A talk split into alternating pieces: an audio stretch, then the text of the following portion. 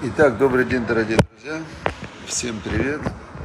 И у нас сегодня урок из аэропорта, Стамбульского аэропорта. Надеюсь, что мне хватит интернета в телефоне. Все не закончится в середине.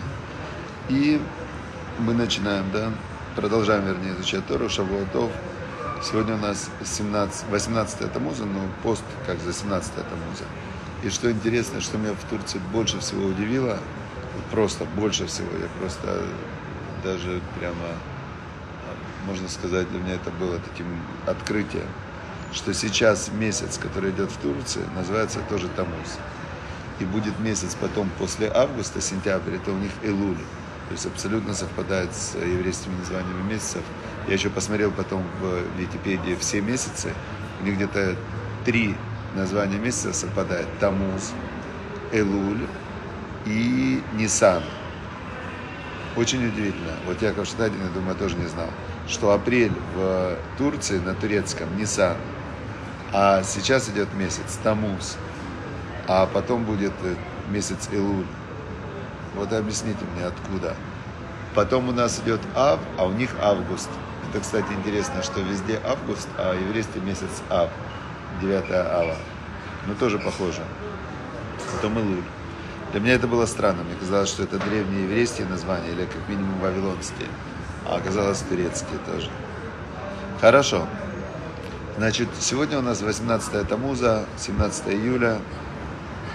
И мы продолжаем изучать Тору. Книга Йом-Йом нам рассказывает такой интересный факт, что Альтер Ребе, это первый Ребе Хабада, он говорил про хасида одного, которого звали Моше Виленкин. Он говорил про него так: он обладает величием интеллекта. То есть величие интеллекта, что имеется в виду, значит, его разум способен объединять даже противоположные концепции. То есть величие интеллекта – это интеллект как э, свет такой, как прожектор, который проникает в э, суть вещей и соединяет вещи. Он говорит, а за десять лет упорного труда в изучении Торы и служении его интеллект приобрел широту. Что такая широта? Широта – это когда он не только вглубь идет, но и вширь, и он объединяет очень много разных знаний, и из них соединяет, ну, то есть он видит реальность более объемную, такую стерео, три дэ, четыре дэ, то есть это то, что называется широта взгляда. И тут про него приводится еще один факт. Три года он готовился к встрече с Альтер Ребе, то есть три года он настраивался на этот ехидут. Ехидут, мы знаем, что это была встреча между с Ребе, на которой Ребе с помощью специальной своей высокого уровня восприятия, он видел у каждого человека корень его души и говорил ему, в чем его личное предназначение в служении Богу, и направлял его на этот путь. Так вот, три года Рав Моше Виленкин, вот этот хасид, он готовился к встрече с Ребе, к этому ехидуту.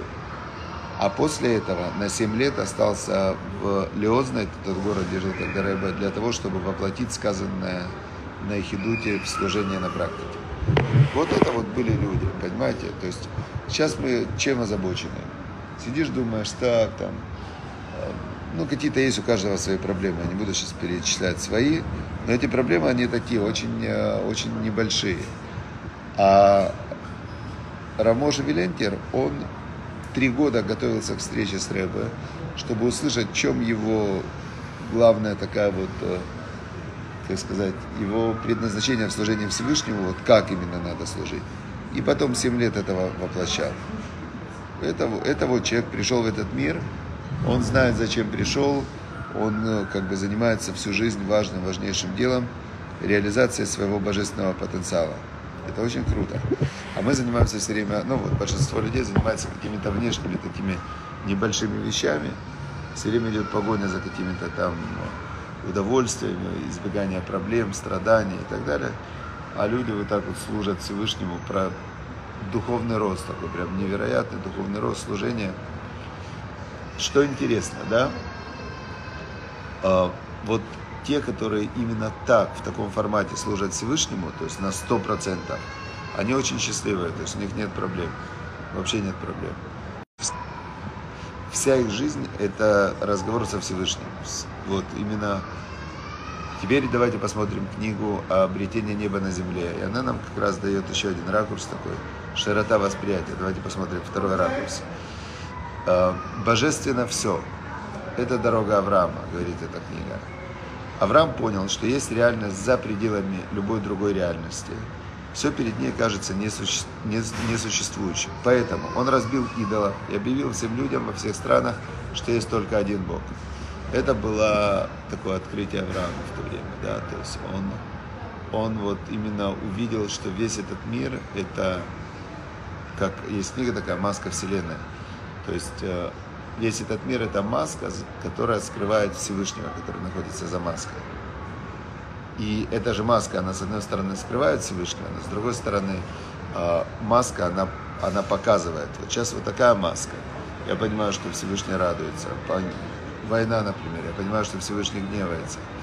То есть вся вот эта реальность – это как проявление Всевышнего. И Авраам это увидел и сказал, что божественно все. Вот вторую часть этого сегодняшнего высказывания не очень хорошо понял. Все боже... Авраам сказал «божественно все». А вот «все божественно» – это дорога была Ицхака, сына Авраама. Да? Что это, в чем разница? Этот сказал «божественно все», все это божественно. А Ицхак сказал «все божественно». Поменял слова. Ицхак видел, что мир на самом деле божественный. Он это видел, ему папа объяснил, показал все. Поэтому он копал колодцы и в земле, и в людях, выкопал и выбросил тьму, нашел в каждой вещи божественные искры. Ицхак боролся с тьмой. Как это понять? Как это понять, я не знаю, честно вам скажу, у меня нет. То есть то, что вот идея Авраама, мне понятно, что мир – это все божественно, все это, это понятно, да, то есть этот мир – это проявление Всевышнего. А вот божественно все и как, как туда копать, как бороться с тьмой, мне непонятно. Чтобы было всем рефуа шлема, чтобы было полнейшее, полнейшее выздоровление всем добрым, хорошим людям, чтобы они через это, я тоже видел недавно такую вещь интересную, что Всевышний, что человек по-настоящему приближается ко Всевышнему только когда у него наступают вот эти сложные моменты в жизни, и он через эти сложные моменты, у него происходит огромный духовный рост. Дай Бог, чтобы мы росли духовно без проблем. Хорошо. Значит, недельная глава сегодня Матот. Я боюсь, что сейчас интернет закончится. Если прервется, то значит все. Значит, Вайдабер Моше или Раша Матот. Говорил Моше главам колен, сыновьям Израиля, говоря, это вещь, которую приказал Бог. Значит, почему он сказал это главам колен? Он учил их, он учил их в начале, а затем учил всех остальных. То есть есть э, все-таки в мире в этом есть структура, да, есть структура, и каждый человек занимает, занимает свое какое-то место в этой структуре мироздания. То есть у каждого из нас, мы все находимся под влиянием каких-то людей, и мы все влияем на каких-то людей. Это такая как пирамидка. На вершине раньше был царь, был царь, и царь, он единолично решал все вопросы. Сейчас на вершине нельзя сказать, что есть царь. Нет в мире царей сейчас, да? Ну, то есть есть условные цари, есть какие-то там лидеры, президенты. Они, они принимают решения. Потом дальше эти решения реализовывают какие-то их там начальники, военачальники. Вот в Америке очень равновесная система. Есть президент, есть конгресс, в котором заседают конгрессмены. Есть сенат, в котором заседают сенаторы. Есть еще Верховный суд, в котором заседают пожизненно судьи, которые не зависят ни от Конгресса, ни от Сената. И вот такая система, она как бы равновесная такая, да, то есть не может ни один человек, ни президент не может, ни один конгрессмен, ни один сенатор, ни даже судья. Они не могут единолично управлять, потому что для любого важного решения нужно подтверждение четырех, ну, все должны согласиться. И они все друг от друга не зависят. Система, при которой президент э, или премьер-министр имеют неограниченную власть, как, например, в Северной Корее, да, эта система, она, конечно, называется тоталитарная, недемократическая система, и она опасна для людей, потому что получается, что один человек, он решает судьбы миллионов. Это очень опасная система для людей, И она неправильна, конечно, она неправильна, потому что... Но с другой стороны, видите, правильно-неправильно, всегда так было. Всегда так было, всегда были цари. Был царь Давид, но что интересно, знаете, что интересно? Цари, они друг с другом воевали постоянно и друг друга убивали. Мир был построен на войнах на протяжении вся история человечества. Вся история человечества были войны, войны, войны, войны. Прям очень мало было периодов, когда царь мог прожить свою жизнь не воюя. И внутри тоже, да, вы знаете, что это же было ужасно против царей. Даже против меня больше всего, что поражает, я вам честно скажу, что царь Давид, который был наиболее, наиболее выдающийся, можно сказать, царь, хотя Моше Рабейну тоже был еще более выдающийся, он был пророк, ближе к Всевышнему, на Моше Рабейну восставали, Корах восставал на Моше Рабейну, народ восставал неоднократно на Моше Рабейну. Это при том, что Бог лично через Моше Рабейну давал Тору и показал, что написано, что они несколько раз и поверили в Бога, и в Моше, его раба, восставали против Моше, против царя Давида даже собственный сын восставал. Вот это у меня в голову никак не влазит, то есть его Авшалом, его сын, хотел убить. То есть это очень непонятная система. Почему люди в мире такие воинственные, почему они так любят восставать друг на друга, воевать, мне непонятно. Честно вам скажу, мне непонятно. Вот. Теперь, значит, в этой недельной главе Матот, она переводится колено, да, говорил Моше к главам колен. И говорит, вот слово, которое заповедовал Бог. Если кто-то либо... Иш ки идор недер ляшем. Человек, когда возьмет обет перед Богом. О ишава, или поклянется. Значит, запретить себе что-то, значит, или когда он это сделает, чтобы он не обесценивал свои слова, а все, что он сказал, пускай сделает. Первый раз, первый, первый раз, первый раз недер такой встречается, вот этот обет встречается, когда Яков шел, Иаков шел, значит, убегал он от Исава, который хотел его убить, и он сказал недер, он взял недер перед Богом, что если ты вернешь меня с миром, потом с моим родителям, если я найду себе жену, то, значит, десятую часть из того, что ты даешь мне, я отдам тебе и построю, и построю жертвенник Бога, да, это обет Иакова, помните, есть там лестница в небо, когда он спал, ему снилась лестница, которая стоит на земле, а вершина ее уходит в небо, эта лестница символизирует человека. Человек тоже, тело его находится на земле и из земли состоит. А слова и душа уходят в небо. И когда ты говоришь обет, обет это специальным языком, когда человек клянется перед Богом что-то сделать. И говорит нам Тора, обязательно нужно это выполнить. Значит, обязательно это нужно выполнить. И дальше, если женщина даст обет Богу, и тоже она возьмет обет такой, когда она еще девушка в доме отца своего, то что? Ее отец услышит ее, и если он смолчит, то это состоялось. А если нет, то отец может отменить.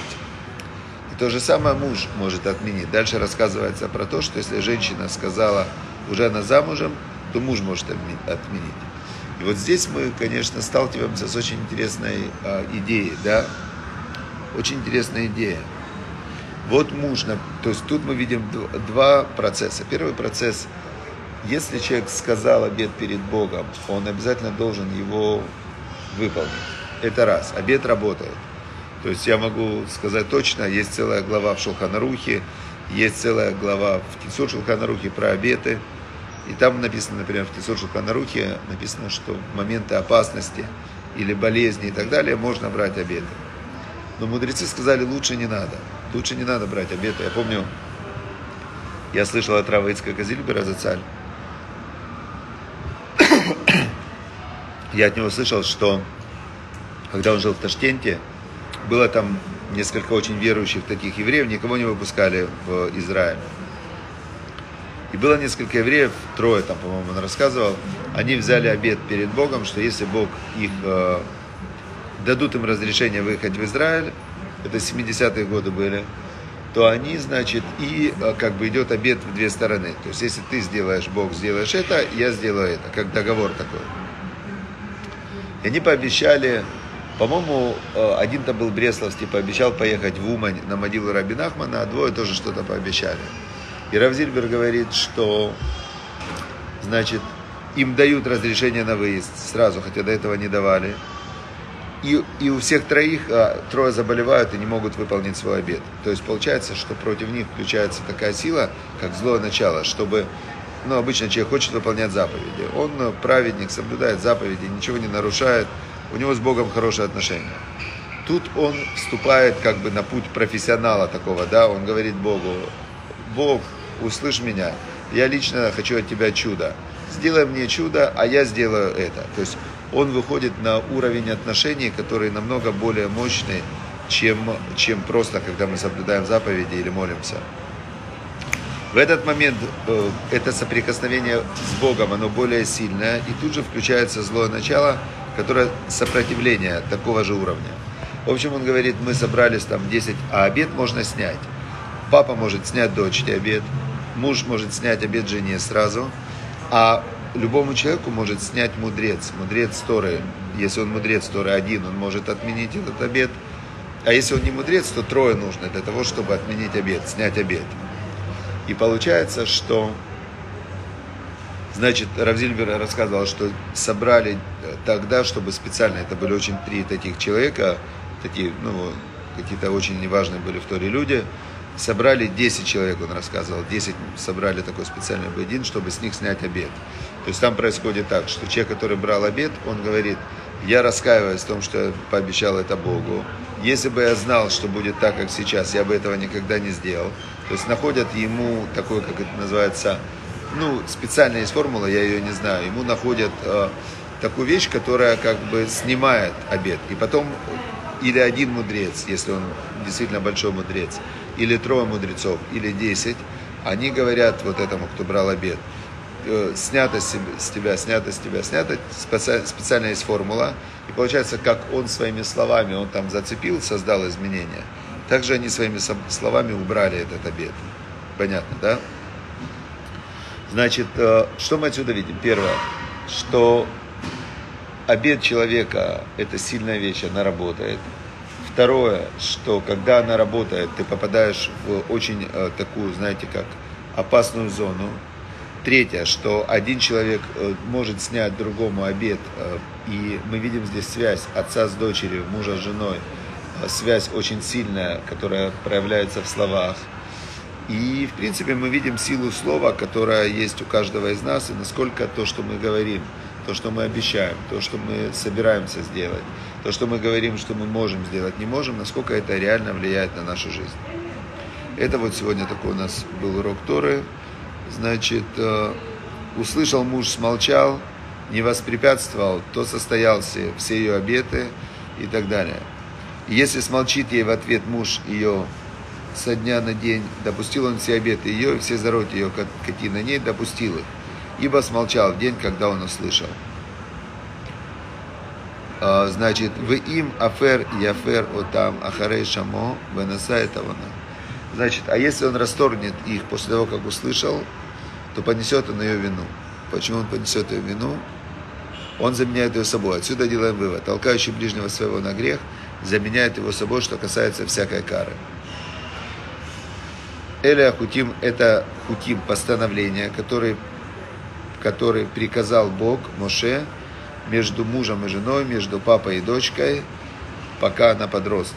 Подросток и в доме ее отца. Все, вот такая вот у нас сегодня получилась короткий урок из аэропорта. Я должен уже идти на посадку.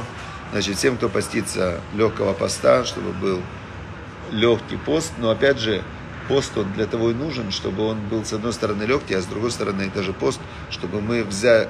Постом мы берем на себя страдания, и чтобы эти страдания не искупили какие-то грехи, какие-то сложности, какие-то проблемы, и чтобы в пост он сокрушает как бы, да, человека, его животную душу.